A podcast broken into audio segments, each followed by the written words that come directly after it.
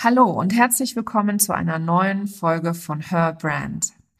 Vor ein paar Wochen war ich ja nicht nur selber auf dem Me2We-Kongress auf der Bühne und habe dort einen Workshop gegeben, ich habe auch anderen Keynote-Speakern gelauscht. Und da habe ich einer Frau zugehört, die für euch als Unternehmerinnen und Selbstständige auch eine unfassbare Message hat und so geile, inspirierende Dinge gesagt hat dass ich mir dachte, die muss ich unbedingt in meinen Podcast einladen. Und darum freue ich mich heute umso mehr, dass ich Ramona Kühne zu Gast habe. Ramona ist 15-fache Boxweltmeisterin und abgesehen davon hat sie trotz unglaublicher Rückschläge und vieler, vieler Hürden, die sie überkommen musste, immer wieder ihre eigene Stärke gefunden, hat eine unglaubliche mentale Stärke an den Tag gelegt und spricht sehr, sehr offen und ehrlich über das Thema Fehler, Lampenfieber, Hürden und Herausforderungen, die wir alle so nicht nur in Boxsport kennen oder die nicht nur Sportler kennen, sondern die sind auch hervorragend übertragbar auf uns als Unternehmerinnen. Und wir können unglaublich viel vom Leistungssport, vom Hochleistungssport lernen. Deswegen freue ich mich, dass ich heute dir diese Podcast-Episode präsentieren darf, denn da sind so viele Golden Nuggets für dich begraben begraben, vergraben. Und ich wünsche dir ganz, ganz viel Freude damit, sie für dich zu entdecken. Herzlich willkommen zu Her Brand, deinem Podcast für authentisches Personal Branding von innen nach außen. Ich bin Nicole Wien und ich helfe ehrgeizigen Unternehmerinnen wie dir, ihre wahre Persönlichkeit zu erkennen und selbstbewusst in ihrem Marketing zu verkörpern. Hier teile ich mein Wissen aus mehr als 18 Jahren Erfahrung. Was du bei mir sicher nicht findest, sind dieselben Marketingtrends, über die jeder redet. Dieser Podcast hilft dir, ein richtig erfolgreiches Business nach deinen Regeln zu kreieren.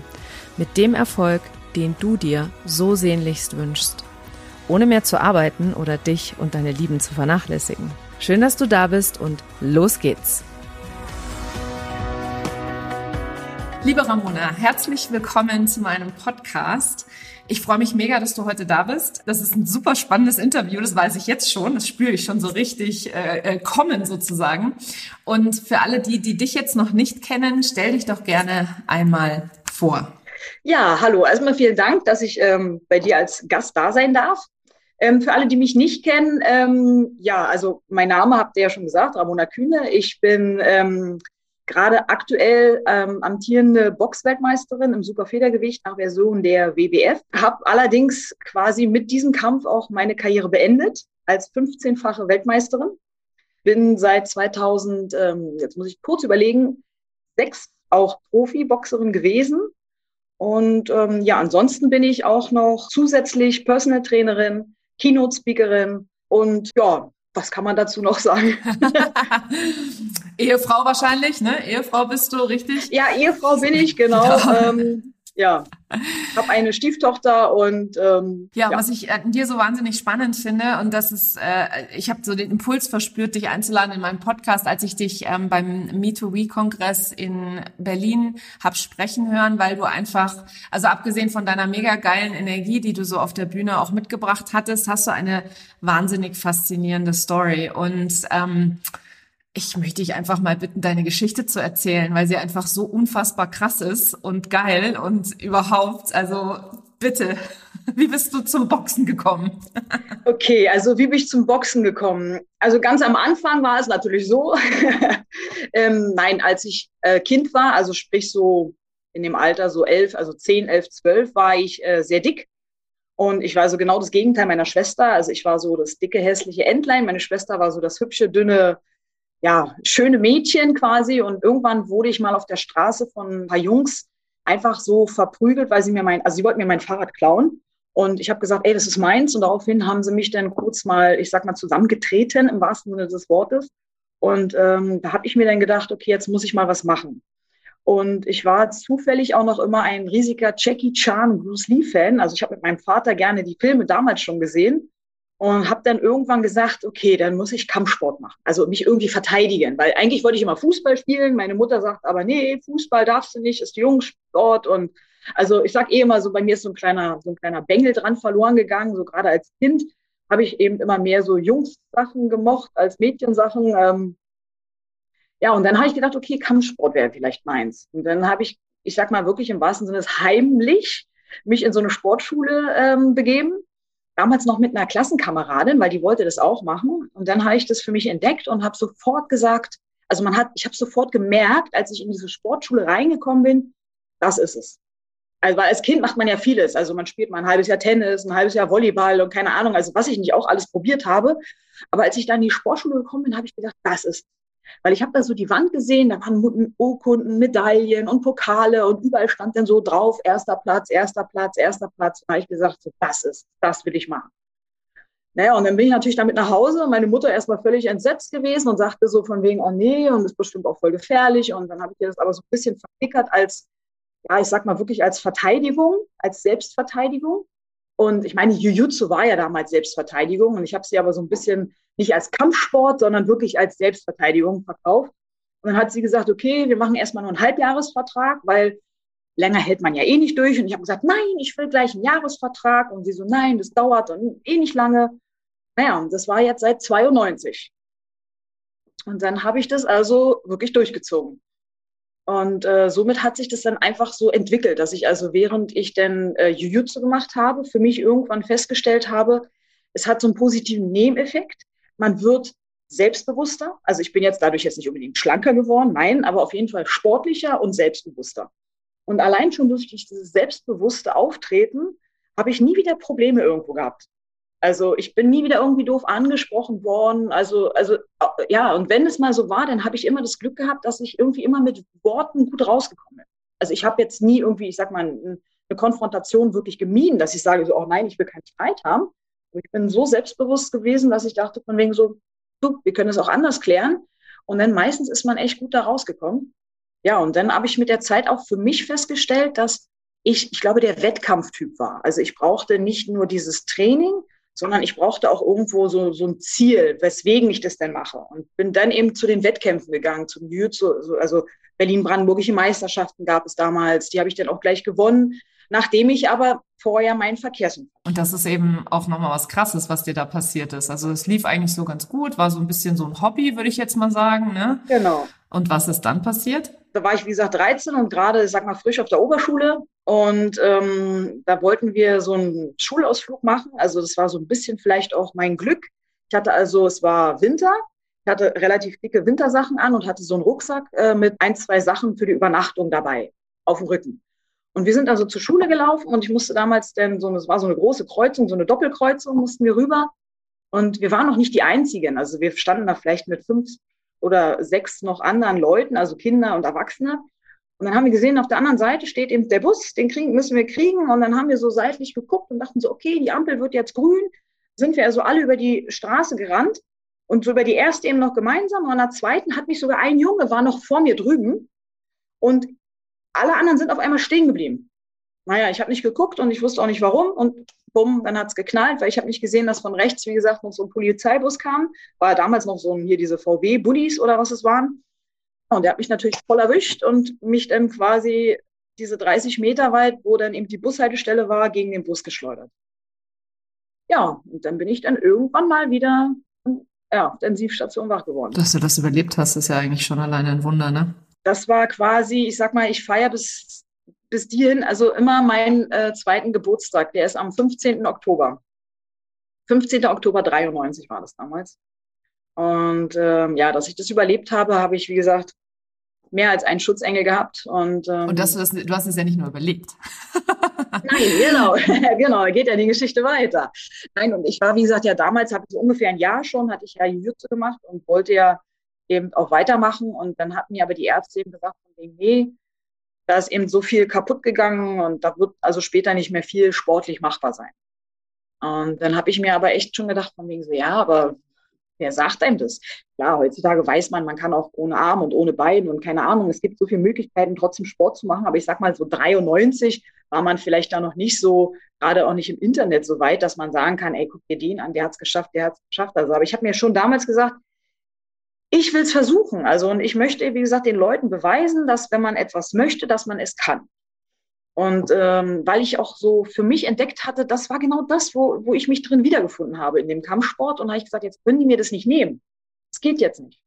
Ja, dann bin ich denen trotzdem, wie gesagt, hin und äh, habe dann wirklich trotz Schmerzen, wie gesagt, alles weitergemacht. Und ähm, ja, der Erfolg hat mir dann recht gegeben, dass man, wenn man etwas möchte, es kann. Natürlich ist man in vielen Sachen vielleicht ein bisschen gehandicapt, dass man manches nicht ganz so gut kann wie manche anderen. Also ich kann zum Beispiel durch meine Knie-OPs, die ich inzwischen ja schon auch hatte, kann ich nicht mehr hocken. Sag ich, ja, aber mein Sport, den ich mache, muss ich ja zum Glück nicht im Hocken machen. Also, ja, ist so. Also, und dass ich nicht mehr die gelenkigste bin, weil eben vieles dadurch nicht mehr so gelenkig ist, naja, ist dann eben so. Man muss man eben anders trainieren, drumherum trainieren und man findet Wege. Wenn man möchte, findet man Wege. Ja, das Interessante ist ja, ähm, ich bin auch nicht so gelenkig und ich habe jetzt nicht solche, solche schweren, Unf so einen schweren Unfall hinter mich gebracht, ne, oder irgendwelche Operationen. Also das ist ja auch immer dann, wie du schon richtig sagst, ne, kann man ja einfach dann drumherum genau, arbeiten, genau. sozusagen. Das Geile finde ich ist, äh, dass sie, die haben dir ja im Prinzip gesagt, ist nicht mehr, ne, mit deinem Sport. Genau. Und das Besondere dann, äh, finde ich persönlich jetzt an dir, vor allem auch wenn man die Zeit bedenkt, ja, wenn du von 1993 hast du gesagt, war das ja, wo es, äh, wo es eben noch nicht diese ganzen Möglichkeiten etc. gab, die es heute gibt, da wusste man auch noch nicht so viel über die Art und Weise, wie das Gehirn funktioniert beispielsweise. Du hast aber wirklich intuitiv, zumindest ist das meine Wahrnehmung, einfach gesagt, nee, das höre ich mir nicht an, das nehme ich auch nicht an, das ist nicht meine Wahrheit, sondern ich habe da meine eigene Meinung dazu. Das finde ich total geil. Ja, also ich habe auch, genau, wie du selber sagst, intuitiv. Also ich meine, mit 13, ja, ich würde sagen, mit 13 ist man ja wirklich noch Kind, aber irgendwie hat mir irgendwas gesagt, mach einfach weiter. Und weil ich, wie gesagt, eben auch immer, ja, ich habe eben immer noch, okay, das hat vielleicht viele, dass man sagt, man wurde gehänselt, man war eben immer so, aber irgendwie hat mich das angetrieben, mich hat das angespornt. Je mehr ich gehänselt worden bin, desto mehr habe ich gesagt, okay, jetzt erst recht. Also es war irgendwie ganz eigenartig. Also hat schon was von, ein bisschen was von Trotz, ne? Geht nicht, gibt's nicht. Ja, genau. Also wahrscheinlich, wahrscheinlich. Also ja, cool. Wahrscheinlich. Und äh, manchmal sollte man vielleicht auch so ein bisschen in diese Richtung, ja, manchmal vielleicht doch sein, sein Trotz auch dann behalten. Na, absolut, ja. Also weil ich meine, dich hat's ja zur 15, 15-fach hast du gesagt, ne? Zur 15-fachen genau. Weltmeisterin gemacht, ne? Also genau. Kann man mal machen, würde ich sagen. Kann man mal machen, genau. Trotz, ich habe ja, wie gesagt, da auch viele Rückschläge gehabt. Also ja, also ich hatte zwei Knie-OPs, Kreuzband rechts, Kreuzband links, also allein schon das, also jeder, der Sport macht und vielleicht irgendwie, weiß nicht, einen Skiunfall oder mit Fußball irgendwie zu tun hat, der weiß, wie lange eine Kreuzband-OP ist oder wie lange man denn wieder braucht, um zurückzukommen. Und bei mir war ja nicht nur das Kreuzband, bei mir war das Innenband, das Außenband, die Kniescheibe und also bei mir war jedes Mal ein Totalschaden in den Knien. Und ähm, dazu kamen dann, wie gesagt, sämtliche Ellbogen-OPs, äh, die Hände gebrochen, die, Na okay, die Nase ist das Geringste, was da gebrochen war. Die Rippen, ich habe mir die Rippen abgerissen, dann äh, mit einem gebrochenen Unterarm geboxt. Und also ich habe wirklich, ich sag mal, jeden Knochen wirklich schon einmal fast durch in meinem Körper. Ja, und irgendwie, je mehr, je mehr so, ich sag mal, diese Rückschläge kamen, sage ich, ich hätte sie mir vielleicht sparen können, aber ich glaube, ich wäre nicht so stark geworden, wenn ich sie nicht gehabt hätte. Also, weil es eben im, ich sag mal, toi, toi, toi in meinen Kämpfen immer gut ging. Also klar habe ich im Jiu-Jitsu und im Kickbox und so habe ich auch verlorene Kämpfe. Also damit musste ich auch leben. Aber ich sage jetzt mal, als Profi habe ich bis auf meine eine Niederlage, die ja durch einen Cut entstanden ist, alle Kämpfe gewonnen. Also somit hatte ich eigentlich ja immer, immer nur Höhepunkte, Höhepunkte, Höhepunkte. Und durch diese körperlichen Rückschläge habe ich es trotzdem gelernt, auch mit Rückschlägen oder Niederschlägen einfach mal klarzukommen. Und jeder weiß ja, es geht nicht nur nach oben, man muss auch mal nach unten fallen. Und viele kenne ich, wie gesagt, auch aus dem Boxbereich, die, wenn die nur gewonnen haben und auf einmal kommt mal so ein Rückschlag, die kommen nicht mehr auf die Füße. Die sind so gebrochen danach, die schaffen es einfach nicht, sich wieder aufzurappeln. Ja, und das habe ich, wie gesagt, durch meine ganzen körperlichen Rückschläge zum Glück irgendwie immer ganz gut ja, überwunden. Also daher habe ich mir toll, toll, toll. Ja. Hattest du dann grundsätzlich immer das Vertrauen, dass du das trotzdem, also dass du einfach wieder trotzdem wieder fit werden würdest und dann deine, an deine vorherige Leistung anknüpfen würdest? Oder war das gar nicht so wichtig und darum ging es eigentlich gar nicht so sehr? Doch, also doch, für mich war es schon wichtig, auch an meine, äh, an, also an meine vorherige Leistung wieder anzuknüpfen und eigentlich sogar besser wieder zu. Also ich habe ja auch, also, auch obwohl ich meine Kämpfe gewonnen habe, habe ich die ja trotzdem immer hinterher analysiert und ich bin sehr selbstkritisch und eigentlich bin ich mit den wenigsten meiner Kämpfe zufrieden. Selbst die, die ich durch K.O. gewonnen habe, habe ich immer was zu bemängeln gehabt. Und da habe ich, wie gesagt, auch gerade dann eben nach meinen körperlichen Niederschlägen oder Rückschlägen habe ich dann gesagt, okay, jetzt kannst du, jetzt hast du Zeit, vielleicht da diese Defizite jetzt noch besser zu machen. Also so wie zum Beispiel durch die Kreuzband-OPs habe ich gesagt, okay, Jetzt kann mein Oberkörper dementsprechend mehr ähm, ins Fokus geraten und dann kann ich also den Oberkörper besser stabilisieren und also eben einfach noch fester machen, damit vielleicht die Ellbogen nicht mehr so wehtun oder eben andere Sachen, mich eben darauf konzentrieren, die ich vielleicht vorher gar nicht so für mich wahrgenommen hatte. Das finde ich total krass, auch wenn du jetzt eben gerade erzählst, dass du einen Kampf gekämpft hast mit einem gebrochenen Unterarm. Hat das nicht sau wehgetan? Ja, aber ich wusste das nicht. Also ich wusste es wirklich nicht. Das ist auch eine lustige Geschichte. Also wie gesagt, wenn ich meine Story, ich muss sie ja mal so auf 30 bis 40 Minuten runterkappen.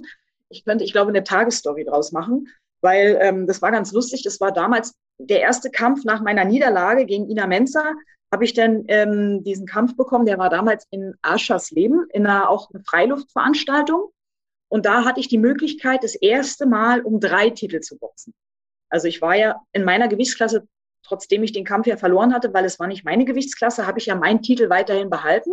Bin also wieder hochgegangen in meine Gewichtsklasse und da hat man mir angeboten, es geht nicht um einen, sondern es geht gleich um drei Titel. Und da habe ich gedacht so, oh mein Gott, drei Titel. Und ähm, habe dann also trainiert und da hatten wir damals einen Boxer bei uns, der also heißt Kai Kuzawa, auch ein sehr bekannter Boxer, der hat damals auch bei Sauerland geboxt, hat auch in Las Vegas geboxt und, und, und. Und der hat so, ich sag mal, coole Körperhaken. Also seine linken Seithaken waren perfekt. Also er hat seine Gegner alle fast mit einem linken Seithaken weggehauen. Und da habe ich gesagt, oh, ich möchte auch mal so gute linke Seithaken schlagen habe mir also so eine, es gibt ja so eine Gewichtsmanschetten, die man sich dann um die Hände macht und habe dann also wie eine Verrückte die Kopfhaken, die Seithaken getrainiert. Und irgendwann war es dann eben so, dass ich dann feststellte, so, ah, irgendwas tut weh. Und da habe ich dann also, also meinem Physio gesagt, von wegen so, ah, irgendwie tut mir der Arm weh. Da haben die immer massiert und gemacht und getan. Und dann kennst du, ähm, wie heißt das, äh, äh, Stoßwelle? Ja, ja, klar. Mhm. Und Stoßwelle, jeder weiß, Stoßwelle tut weh. Mhm. Und dann hat man mir also auf dem Unterarm Stoßwelle gegeben, weil keiner wusste, weswegen mein Unterarm so fest war. Naja, jetzt kam man ja nicht auf die Idee, dass wenn man nichts weiter passiert ist, dass man den Unterarm mal röntgt. Und dann hat also der Physio immer rein und immer mit Ultraschall, mit, mit, mit Stoßwelle gearbeitet, gemacht und getan. Und dann durfte ich mir natürlich also von meinen ganzen Leuten drumherum immer anhören, weil ich habe dann eben, ich sag mal, gejammert und habe gesagt, ich habe Schmerzen. Und alle mal, ja, jetzt wirst du weich, komm, geh zum, weiß ich nicht, Unterwasser-Mikado oder mach einen Mädchensport. Also klar, die klassischen Sprüche durfte ich mir alles anhören. Und dann habe ich gesagt, nein, irgendwas tut da weh und ich habe Impfschmerzen. So, dann kam also der Kampf und ich habe gesagt, ich mache das Ding jetzt kurz. So, ja, der Veranstalter hat aber gesagt, nein, mach das Ding nicht kurz, weil ich habe gesagt, ich hau die einfach weg. Ich will, ich will, ich habe Schmerzen, ich will den Kampf kurz machen, ich, ich hau die also weg. Habe ich mir jetzt einfach mal so gesagt damals. Und er sagt, nein, ich brauche für den Fernsehen, ich brauche drei, vier, fünf Runden mindestens, damit es gut aussieht. Jetzt habe ich die aber tatsächlich in der ersten Runde schon mit dem Gong schon einmal unten gehabt und dann alle natürlich, nein, mach den Kampf nicht zu kurz.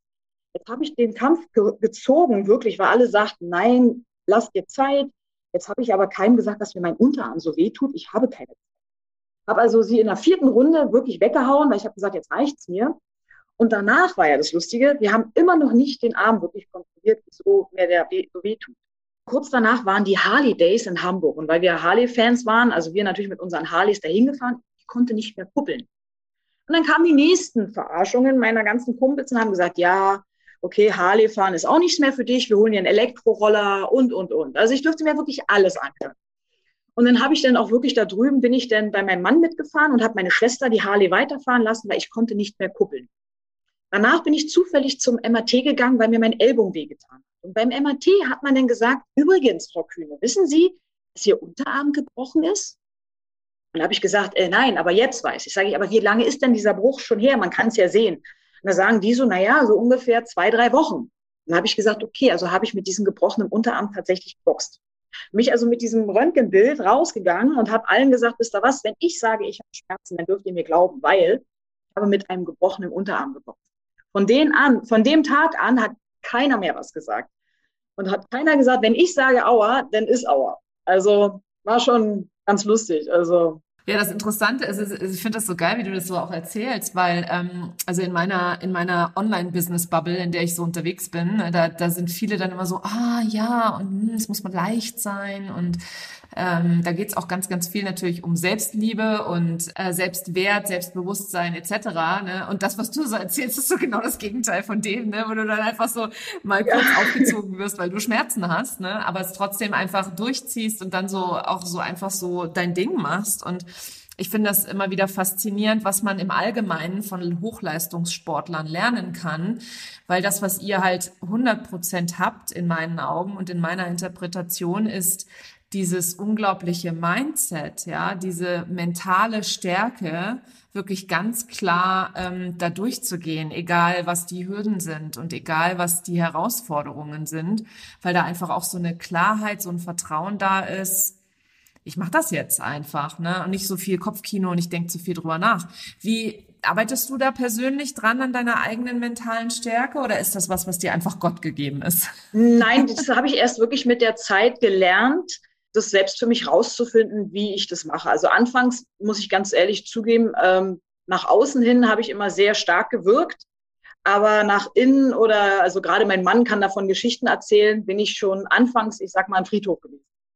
Also, also es gab wirklich Situationen, da muss ich, äh, ich glaube, da hört sich jetzt lustig an, aber ich glaube, da habe ich schon sechs Wochen vorm Kampf bin ich nicht mehr von der Toilette runtergekommen, weil äh, der Körper so aufgeregt war, dass ich ja einfach, ich sag mal, der Kopf war wirklich Friedhof.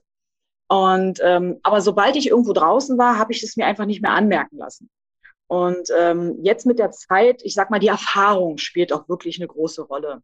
Also äh, wenn man jetzt nicht von Natur aus, ich sag mal so der coole Typ ist, muss man einfach dem Körper die Zeit geben, dass er damit um. Also ich habe mit meinem Körper einfach die Zeit gegeben, dass ich sage, okay, ich kenne mich, ich weiß, ich bin im Vorjahr aufgeregt, ähm, weiß aber damit zum, um, umzugehen. Und ich weiß auch, wenn ich nicht mehr aufgeregt bin, dann ist nicht gut. Dann geht auch irgendwas schief, das weiß ich. Also genauso wie auch bei Vorbereitungen im Kampf. Ich weiß, wenn die Vorbereitung zu gut lief, dann weiß ich, es wird ein scheiß Kampf, Deutsch gesagt. Also es muss was schiefgehen im Vorfeld. Dann weiß ich, also, also irgendein Wehwehchen, ob es jetzt, wie gesagt, die Rippen, ich habe, wie gesagt, so oft die Rippen mir schon geprellt oder wie gesagt auch gebrochen gehabt. Und ich habe tatsächlich auch mit gebrochenen Rippen geboxt, wo ich sagte, ey, der Kampf kann nur, ich sag mal, geil werden, weil im Vorfeld so viel schiefgelaufen ist. Und ähm, da muss man einfach für sich selber so, so, so, so eine Art, ja, für mich sind das so Rituale oder, oder, ja, was heißt Rituale, sondern so einfach so Sachen, die ich mir dann immer wieder sage, okay, die waren damals so, die sind jetzt so und die werden auch so sein. Und das nehme ich mir immer als Beispiel. Und so gehe ich also in jede Situation rein. Also auch so wie zum Beispiel vor einem Vortrag. Bei dem Me2We-Kongress zum Beispiel, weil Jetzt durch Corona und so waren ja viele Vorträge nur noch virtuell. Und jetzt war es natürlich mal wieder seit langem einer vor Publikum. Und da bin ich dann äh, auch hinter der Bühne gestanden und dachte mir, Mann, bin ich denn so aufgeregt? Also, und da war dann ja nach mir der, ich weiß nicht, wie ist er denn, der Ältere? Ach, der ähm, Sammy Molcho. Ja, genau, und der saß da voll tiefenentspannt. Und dann habe ich dann so der Visagistin gesagt, sage ich, boah, wenn ich mal so alt bin, auf der Bühne stehe, ob ich dahinter dann auch so entspannt sitze. Und da sagt sie bestimmt. Also, und daher, das ist einfach so, was man mit der Zeit wirklich erst lernt. Also, ich glaube, es gibt die wenigsten, die wirklich cool sind. Also, ich kenne auch viele Boxer, die tun nach außen hin so mega cool. Und wenn man die dann im Kampf vor der, also vor dem Kampf in der Garderobe sieht, dann sind die blass. Die sind also wirklich, wo man sagt, so was bei dir nicht in Ordnung. Also, die haben dann doch alle Muffensausen. Und das muss man sich einfach mal bewusst werden, dass das total normal ist was also, ich sag mal, Lampenfieber ja, dazugehört und sein Inneres, ich sag mal, Achterbahn fährt. Und das Wichtigste aber, dass man denn, ich sag mal, wenn die Bühne läuft, also wenn das, wenn, wenn die Kamera an ist und man auf der Bühne steht oder man im Ring steht, dann muss man funktionieren. Und dann ist eigentlich vorher alles egal. Ja, du bringst hier ein paar so geile Sachen rein, die ich einfach nochmal kurz zusammenfassen möchte für die äh, lieben Hörerinnen da draußen. Also du hast eben einen so geilen Satz gesagt, dass es Fehler braucht, um gut zu werden. das finde ich total geil weil in der, äh, da wo ich eben unterwegs bin, da ist dieses so, ich darf keine Fehler machen, es muss alles perfekt sein, äh, es muss alles äh, perfekt ablaufen etc. Und ich denke mir immer so, nein, so funktioniert das Leben ja auch nicht und dürfen wir uns einfach auch mal Fehler erlauben. Ich meine, nur durch Fehler kann man ja auch lernen, weil wenn man immer keine Fehler macht, dann entwickelt man sich ja im Prinzip auch überhaupt gar nicht weiter, ne? Also das war das eine, was du gesagt hast, und das andere war die Erfahrung. Ja, also mit der Erfahrung und das immer wieder es trotzdem zu tun, auch wenn du kaum vom Klo runterkommst, trotzdem irgendwie durch die Erfahrung durchzugehen und dann durch diese Erfahrung, die ja dann gut ist, also im Sinne von ich lebe noch, wenn sie vorbei ist, ähm, dass du dann einfach das dann als als Beweis sammelst, dass du praktisch immer, wenn du Angst hast, dann das trotzdem machst, weil danach ist es ja auch erst richtig geil, ne? Also es ist ja nicht vorher so richtig geil, nee, genau. danach geil. Genau. Und so ist es ja mit den Fehlern im Prinzip auch, ne? Ja, und äh, wie ich vorhin ja schon sagte, das Problem ist, wenn man ihn nicht, also wenn man nie Fehler macht und dann passiert vielleicht mal was, dann ist der Sturz für die meisten so tief, dass die dann nicht wiederkommen.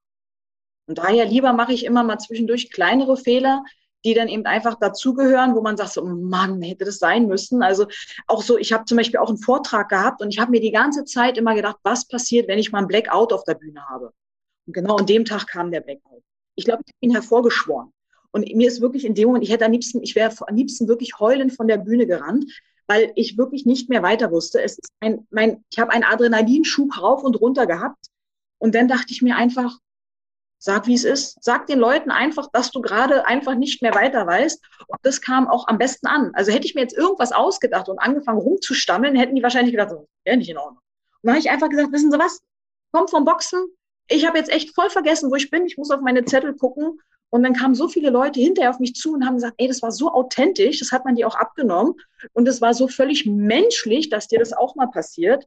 Und da habe ich äh, dann eben für mich gedacht, okay, ich bin nicht gestorben auf der Bühne, das Leben ging weiter und im Gegenteil, hinterher war es sogar noch lustig. Ja, das ist, äh, da bin ich voll 100 Prozent bei dir. Ne? Ich habe ja auf dem MeToo-Kongress auch, ich habe am zweiten Tag dann einen äh, Workshop gehalten, am späten Nachmittag und das war für mich auch das erste Mal seit Corona wieder und ich bin ja nun online sehr aktiv. Ne? Das heißt, ich gehe ständig live, ich mache das auf sämtlichen Social-Media-Kanälen, ich halte Kurse, Vorträge, Webinare, Workshops, hast du nicht gesehen.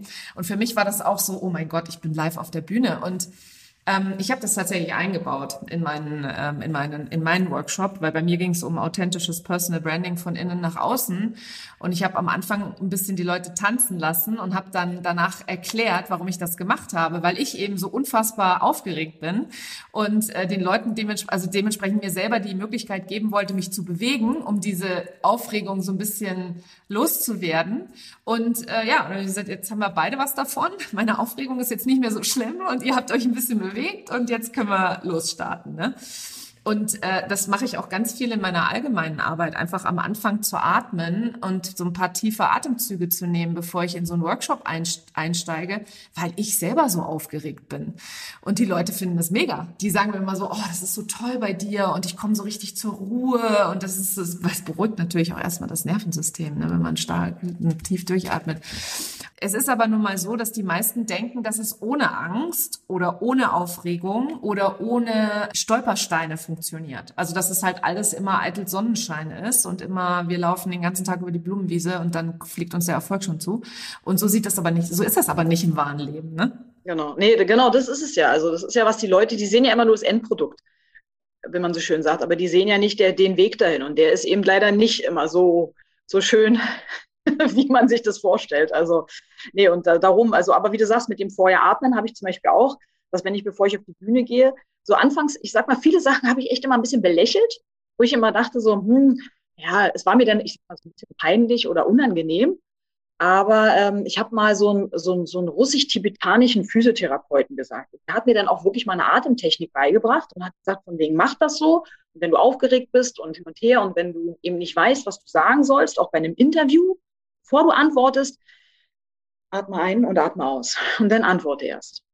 Und also wie gesagt, also das mit dem Atmen ist wirklich ganz, ganz wichtig. Ähm, Finde ich auch gut, ähm, kann ich auch wirklich nur jedem empfehlen. Ich hatte am Anfang immer am Anfang auch gedacht, die sollen alle mit ihrer komischen Atemtechnik wegbleiben. Was soll denn das? Ja, ist irgendwie so. so ein Quatsch, ja. Ja, Aber ich hab's, ich gesagt auch, ich hab's, ich hab's wirklich belächelt. Ja. Viele Sachen habe ich gesagt, so Mann, äh, seid ihr denn drauf? Gehört viel dazu. Also ich habe beispielsweise auch am Anfang gedacht, Meditation. Das machen nur Leute, die irgendwie äh, mit Räucherstäbchen in der Ecke sitzen und die dann anzünden und om den ganzen Tag äh, dingsen. Und äh, mittlerweile kann ich halt, also mittlerweile weiß ich, was es auch für, für ähm, Vorteile im Gehirn halt auch hat, ne? was das eine körperliche Auswirkung hat, wie das Nervensystem funktioniert und so weiter und so fort. Und da kann ich dann halt auch genau erkennen, wie wertvoll es ist, einfach mal tief durchzuatmen. Und das Schöne ist, den Atem hat man immer dabei. Das heißt. Das stimmt, den hat man, da was man, genau, den hat man dabei. genau.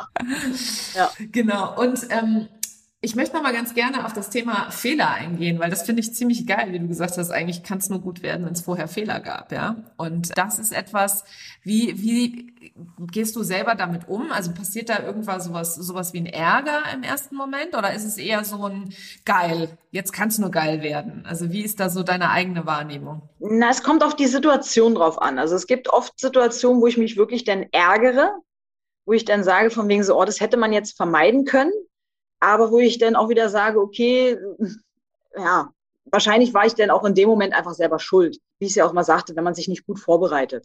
Also ich bin ja selber schuld, wenn ich mich nicht gut vorbereite. Also kann es nur schief gehen. Wenn ich mich aber gut vorbereitet habe und trotzdem ging was schief, dann sehe ich das immer noch ein bisschen anders, wo ich sage so, okay, da, ja, da spielte dann vielleicht, weiß ich nicht, wirklich was anderes eine Rolle. Aber ansonsten ja, ich bin, ja, ich bin leider so ein sehr ehrgeiziger Mensch. Leider. Und, äh, so leider. Sehr schön, ich leider. Weil, nein, nein, es ist also, also wenn ich sage, was sind meine Vorteile, dann sage ich mein Ehrgeiz und was sind meine Nachteile, weil ich mein Ehrgeiz.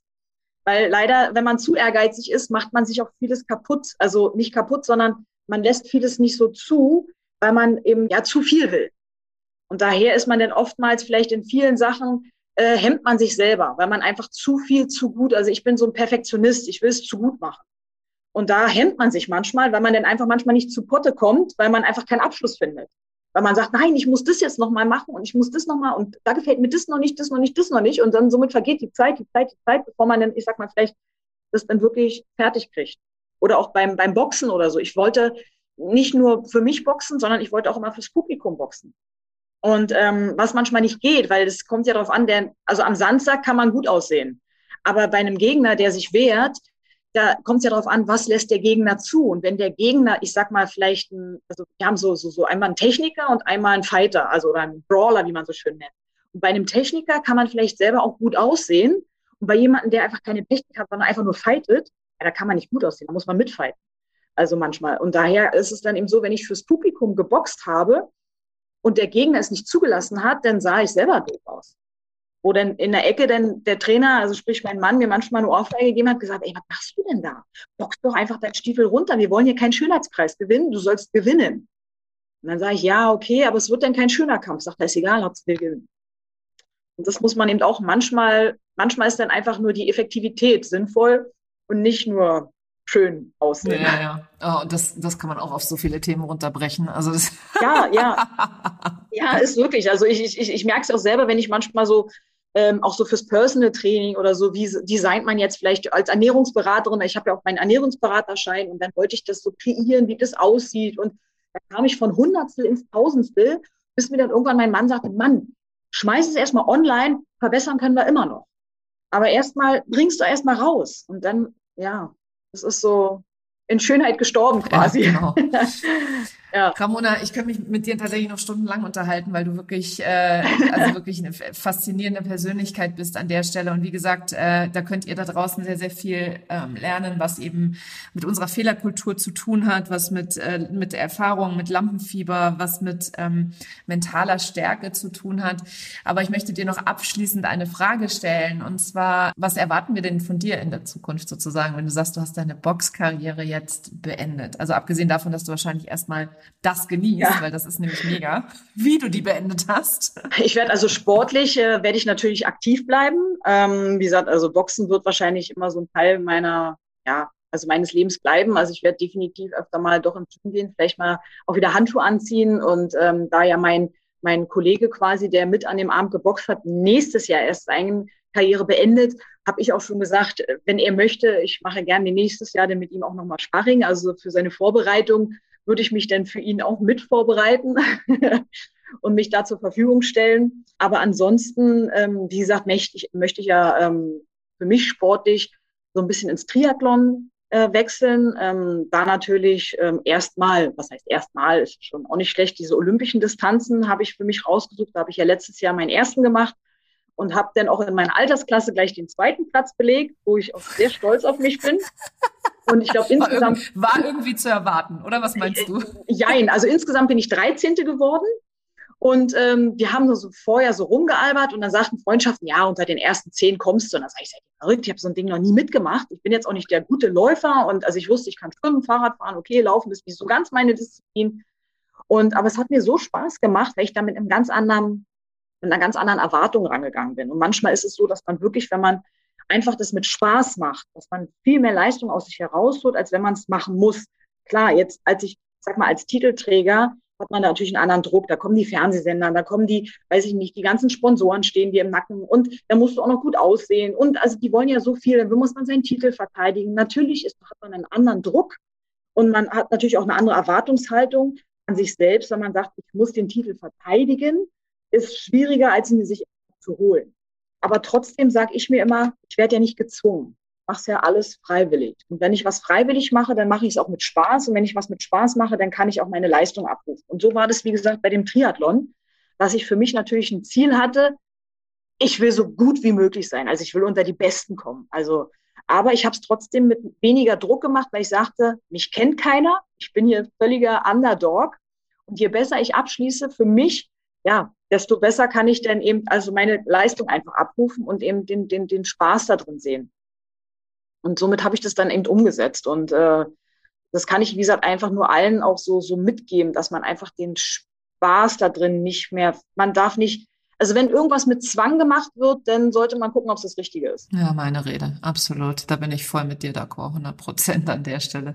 Also Triathlon ist es auf jeden Fall. Und, äh, genau, Triathlon, denn wie gesagt, meine Speaker-Tätigkeit, wo ich ja jetzt auch, ich sag mal, noch mehr investieren kann, weil oftmals ähm, kamen natürlich vielleicht auch Anfragen, die ich nicht wahrnehmen konnte, weil ich gerade in der Trainingsvorbereitung war und die dann vielleicht, ich sag mal, irgendwo waren, nach Österreich oder so, wo ich sage, es ist zeitlich hat es nicht hingehauen.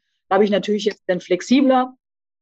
Und ähm, ja, als Personal Trainer bin ich ja sowieso schon lange aktiv. Da kann ich vielleicht auch noch den einen oder den anderen noch dazu nehmen. Also dir wird nicht langweilig, würde ich mal sagen, ne? Nein, mir wird definitiv nicht langweilig. Und ich habe jetzt auch festgestellt, eigentlich haben wir gesagt, so nach dem Kampf machen wir ein bisschen ruhiger.